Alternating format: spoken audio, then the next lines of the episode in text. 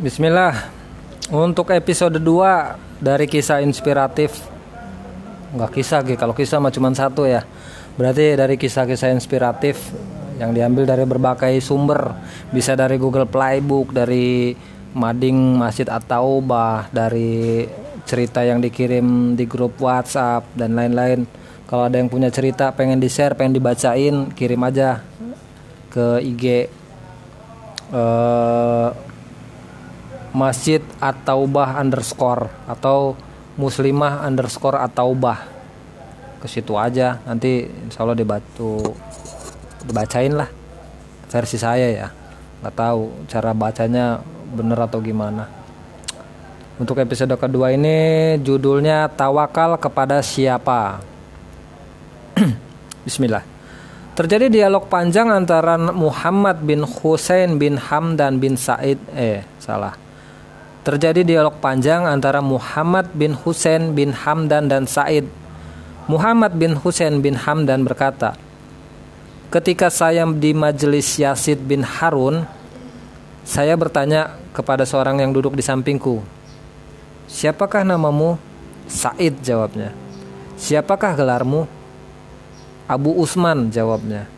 Lalu saya bertanya tentang keadaannya. Jawabannya, kini telah habis belanjaku. Lalu saya bertanya lagi, siapakah yang kau harapkan untuk memenuhi kebutuhan belanjamu? Yasid bin Harun jawabnya. Maka saya berkata kepadanya, jika demikian, dia itu Yasid bin Harun tidak akan bisa menyampaikan hajatmu dan tidak akan membantu meringankan kebutuhanmu. Dia bertanya, "Dari mana engkau mengetahui hal itu?" Saya telah membaca buku dalam kitab bahwasannya Allah berfirman, "Demi kemuliaanku dan kebesaranku dan kemurahanku dan ketinggianku di aras Aku akan mematahkan harapan orang-orang yang berharap kepada selainku dengan kekecewaan dan aku pakaikan kepadanya pakaian kehinaan di mata orang dan aku singkirkan dari dekatku. Aku putuskan hubunganku mengapa ia berharap kepada selain aku. Dalam kesukaran, padahal kesukaran itu di tanganku dan aku yang dapat menyingkirkannya dan mengapa ia mengharap kepada selain aku serta mengetuk pintu lain, padahal kunci pintu-pintu itu tertutup. Hanya pintuku yang terbuka bagi siapa yang berdoa meminta kepadaku. Siapakah yang pernah mengharapkan aku untuk menghalalkan kesukaran dan lalu aku kecewakan? Siapakah yang pernah mengharapkan aku karena besarnya dosanya? Lalu aku putuskan harapannya, atau apakah aku pernah mengetuk pintuku lalu aku tidak bukakan? Aku telah mengadakan hubungan langsung antaraku dan angan-angan. Aku harapan semua makhlukku. Maka mengapakah engkau bersandar kepada selain aku? Aku telah menyediakan semua harapan hambaku. Tapi mereka nggak pernah puas dengan perlindunganku. Dan aku telah memenuhi langitku dengan makhluk yang tak pernah jemu bertasbih kepadaku dari golongan-golongan malaikat dan aku perintahkan mereka untuk tidak menutup pintu di antaraku dengan hamba-hambaku akan tetapi mereka nggak pernah percaya kepada sabdaku. Tidakkah mengetahui siapa yang ditimpakan bencana? Tidakkah diketahui siapa yang ditimpakan bencana yang aku turunkan? Nggak ada yang dapat menyingkirkannya selain aku. Maka mengapa aku melihat mereka yaitu manusia dengan segala angan-angan dan harapannya selalu berpaling dariku? Mengapa? Mengapakah mereka tertipu selain dariku?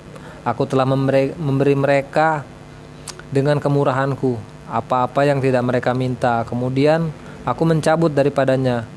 Lalu mereka tidak meminta kepadaku untuk mengembalikannya dan justru meminta kepada selainku seperti dukun, orang pintar, orang kaya, dan lain sebagainya. Apakah aku memberi mereka sebelum diminta? Kemudian aku mintai lalu tidak memberi kepada peminta. Apakah aku bahil atau kikir? Sehingga dianggap bahil oleh hambaku. Bukankah dunia dan akhirat itu semua milikku? Bukankah semua rahmat dan karunia itu ada di tanganku? Bukankah dermawan dan kemurahan itu sifatku? Bukankah hanya aku tempat mereka semua harapan itu? Maka siapakah yang dapat memutuskannya daripada aku? Dan apa pula yang diharap oleh orang-orang yang berharap?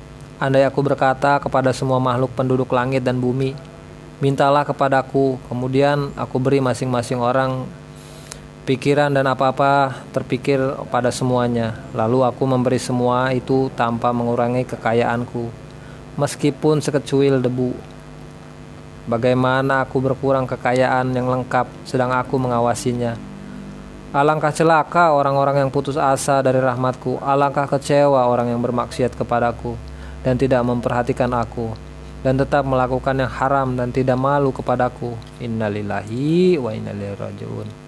Maka orang itu Said berkata, "Ulangilah keteranganmu itu lalu menulislah."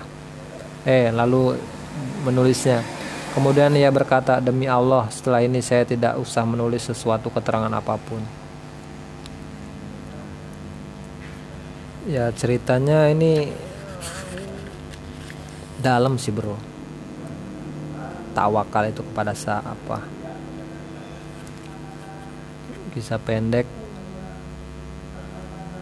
Itulah susahnya tawakal bro. Sebenarnya mudah. Ya tapi untuk diterapkan nggak semudah itu bro. Ya Bismillah. Ntar lanjut episode 3 tentang kisah dua tukang sol. Assalamualaikum warahmatullahi wabarakatuh